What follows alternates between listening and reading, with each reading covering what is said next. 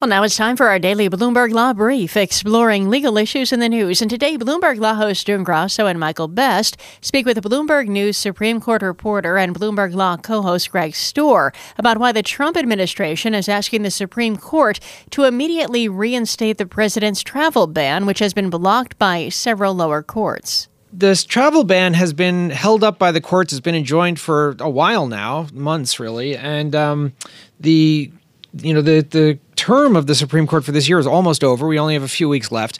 What is it that this that at this point the Trump administration is asking the Supreme Court to do? First of all, they're asking the court to hear their appeal and expedite the case so that they would be able to hear arguments right when they come back for their next term in October. And in addition, and this may be the more, and probably is the more important thing, the administration is asking the court to let the ban take effect in the interim.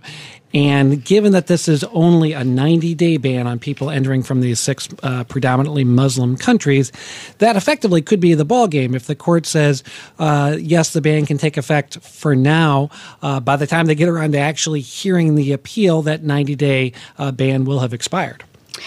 Greg, the court normally takes cases when there is a conflict in the circuits. Shouldn't the court wait to hear the Ninth Circuit's decision before acting on this? Well, the court may want to do that, June. Um, but another reason the court intervenes, um, you're right that they like to do that when lower courts disagree. But if a lower court has struck down a statute or some other gov- federal government policy, in this case, uh, uh, key parts of an executive order, the Supreme Court usually likes to be the one to, to make that final decision. Uh, so uh, there are at least some reasons why the court might want to jump in, even if the Ninth Circuit comes out the same way that the Fourth Circuit did. So, is this going to be another one of those cases that comes down to Anthony Kennedy?